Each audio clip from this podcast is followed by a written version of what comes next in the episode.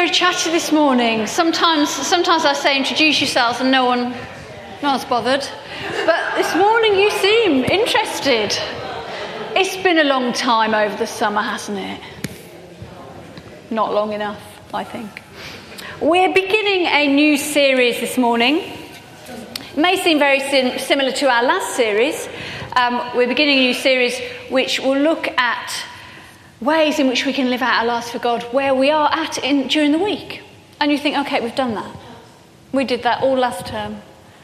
You know, life on the front line. We've done that, we've sorted that. But that's the point, isn't it? We're not Christians when we're at church, gathered together. That's not the only time we're Christians. We're Christians throughout our lives. And so the point of coming to church is to gather together to worship God and to be encouraged to live out our lives where we're at. And so that's what we continue to do so that we are encouraged to live for God, whatever setting we find ourselves in. We're going to begin this morning by looking at the letter of 1 Peter in the New Testament. Only a couple of verses. We're going to look at 1 Peter, chapter 1, verses 1 and 2. So you think it'll be a short talk? Uh-huh, uh-huh. That's what I thought.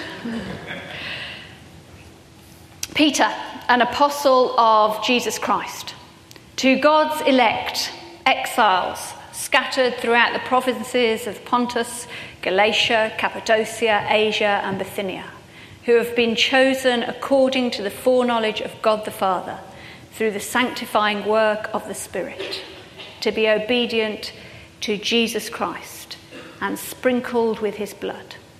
Grace and peace be yours in abundance.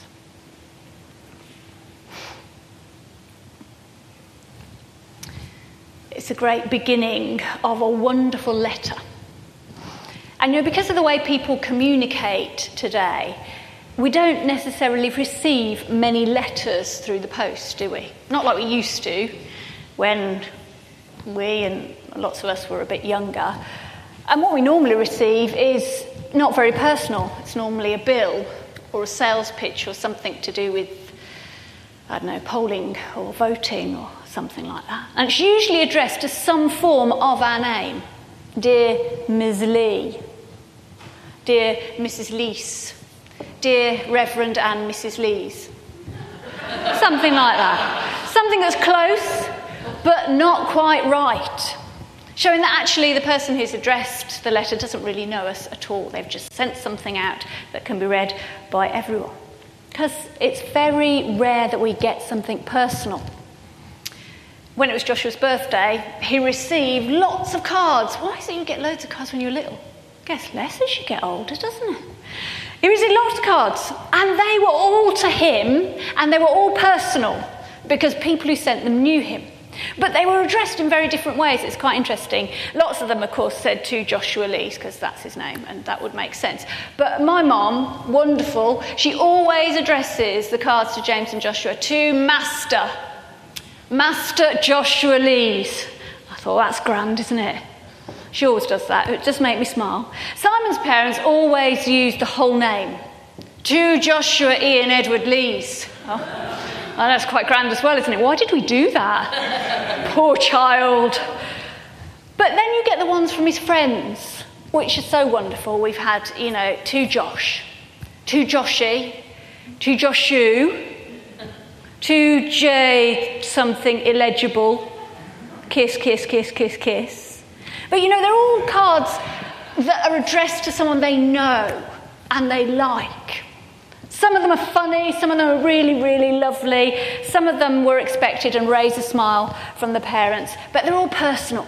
They're all addressed with love. And it shows, however much we gloss over an address and what something should start at the beginning of the letter, it, it shows how important the address of a letter is. It says an awful lot about who it's coming from and who it's being sent to.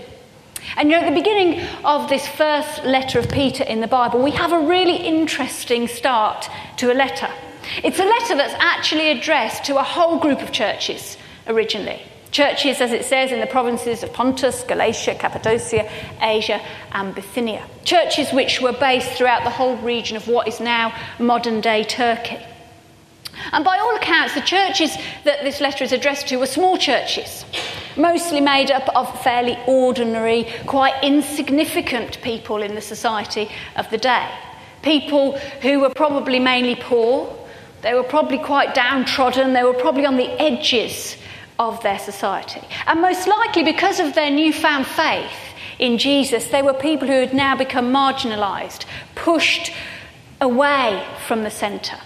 People who were excluded from the accepted norms because of what they had chosen to believe.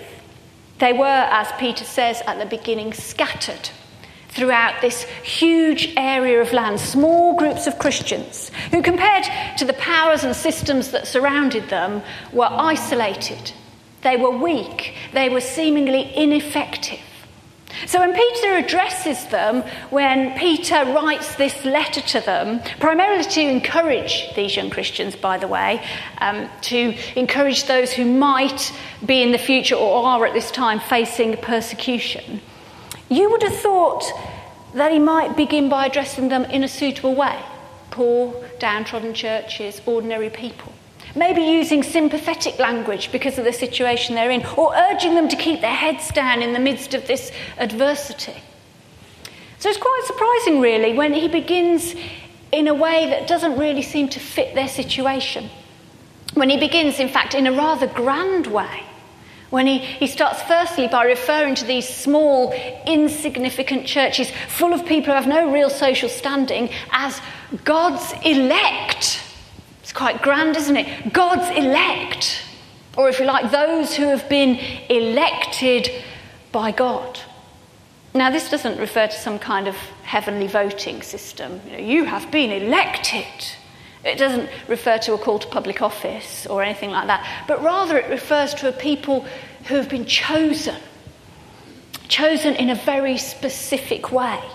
People, if you like, who have been thought about, people who have been selected in a way, people who have been called for a purpose, people who have something to do, people who God planned a long, long time ago to choose, those who belong to Him the children of God, if you like. So, if we were to put it in simpler language, this letter might begin to the chosen children of God, those who are called by Almighty God Himself.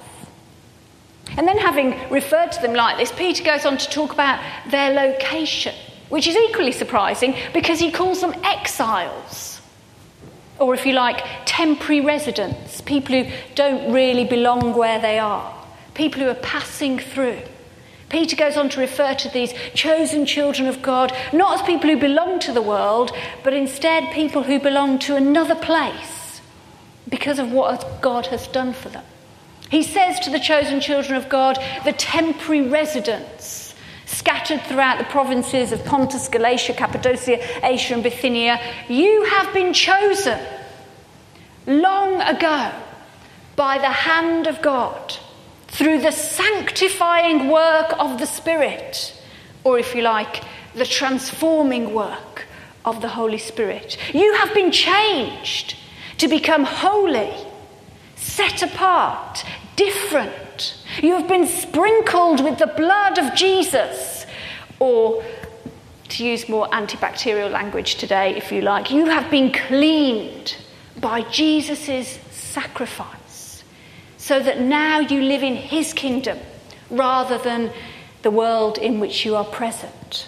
You are children of God, called to obedience in Jesus Christ.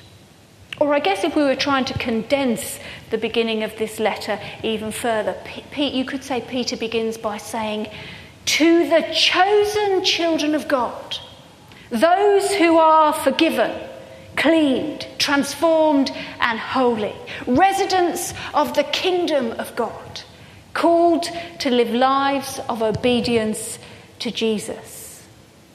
Grace and peace be yours in abundance. Quite a grand opening to a letter, isn't it, really? It's quite a grand opening to an ordinary letter to ordinary people. It's a little bit odd, really, if you think about it.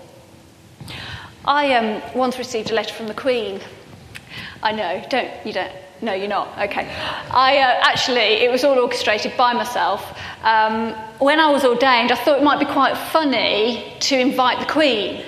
Because you see, at your ordination, you have like apologies read out from people who you've invited. and I thought, oh, it'd be really cool to invite the Queen. She's never going to come because, you know, she's the Queen, but I'd be able to read a letter out to everyone. So I wrote to the Queen and said, you know, I'm being ordained, just wonder whether you'd like to come. It'd be a great occasion, and we'd really like you to join us. And I received this letter back. It was brilliant. It was all stamped with the official stamp and seal and all that. And I opened it up and I thought, this is going to be really grand, isn't it? This is going to be a great letter that I can read out. And so I opened it, expecting something wonderful, and it started, Dear Kate. And I'm like, Dear Kate, well, I suppose that is me, but I was sort of expecting some kind of grand to, to your ordinary person, Kate, or something. Dear Kate, Sorry to tell you, the Queen can't attend your ordination, but we hope you have a great time. I was like, a little bit disappointed, to be honest. I thought she might have put fancy language. In fact, it wasn't even written by her, it was written by one of her people. I was a bit disappointed. Thought might get something better, but I didn't. And yet, here, Peter uses this grand, hard to understand language to talk to ordinary people.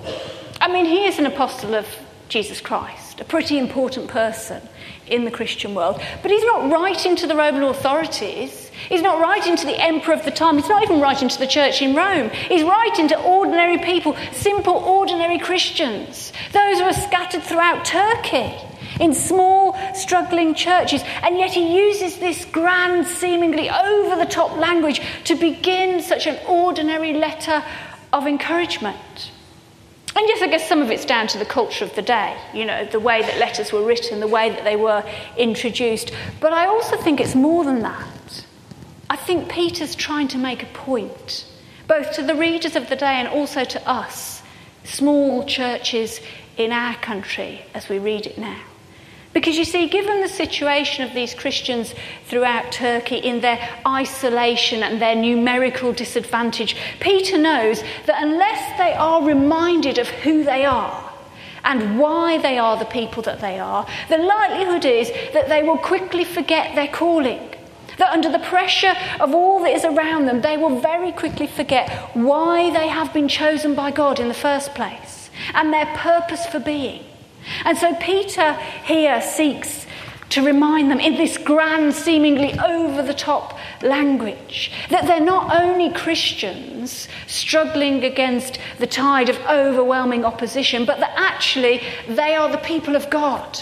They are God's chosen people. And not only that, but they live in His kingdom. They're not residents in the world, that's not their home. Their lives instead are planted firmly in His kingdom. And therefore, they're not called to survive the world. They're not called simply to get through it, to huddle together and to hide away, waiting for the opposition to pass and hoping that they don't become the targets of someone. Instead, they're called to live lives of obedience to Christ, or if you like, to make the kingdom of God known wherever they might be. And that, like their ancestors before them, like the people of Israel long ago, they have not been chosen because they're better than anyone else. They've not been chosen so that they could be kept away from everyone else, clean and pure, ready for God. They've not been chosen to be special among everyone else around them. They've been chosen so that they can reach out to everyone else so that they can be a sign of the kingdom of God in which they live here on earth. And so Peter seeks to remind them of this because he knows that unless they grasp this truth, that they're special, that they have a purpose, that they have a role to play, that they're never going to be able to believe they can really make a difference in the world in which they live. And you know, just like the Christians of, of Peter's time, I believe the same is true for us today. That in society where, although we're not outwardly persecuted, we are certainly in a, a numerical disadvantage. And at times we feel isolated as a little group of believers. Unless we know who we are and what kind of people we are, we will find it increasingly difficult to believe and to live like we can really make a difference in the world. Because you see, unless we know and unless we remember, like those who first received this letter, that we're not simply Christians struggling against what's going on around us, but we are chosen children of God, chosen by a God who not only planned to choose us, but also did all the work, a God who called us, a God who's forgiven us, a God who is transforming us daily. And unless we realize that as the children of God, we're also citizens of the kingdom of God right here and now, not one day in the future, but right now, that's the kingdom in which we live. We'll never, in all our weaknesses and in all our scatteredness and in all our mistakes that we make again and again, be able to understand that no matter where we are, no matter what we are doing, no matter where we find ourselves, we are living signs that the kingdom of God is here, active and open and welcoming on earth. We'll never be, understand, be able to understand that we were not chosen because we're special. We're not chosen so that we can stay pure and clean and keep away from anything, so we're ready for God. But like our ancestors before us, we have been chosen to bring the grace and the love and the welcome of God to the world so that people will see this kingdom, will know this kingdom, and will be welcomed into this kingdom themselves. So, you know, whether we're at home, or whether we're at work, or whether we're at school, or whether we're sitting on our own with no one else around, our role is not to hide away and hope that life keeps its distance, or not to believe we're special and lay the smack down on the world because we know what's right, but rather our role is to live lives as obedience to Jesus, wherever we may find ourselves. Live lives of love for Jesus. Live lives which match up to the way the kingdom is, to the things of God. And then when we do this, to maybe marvel at the wonderful things that God does through us, day after day after day.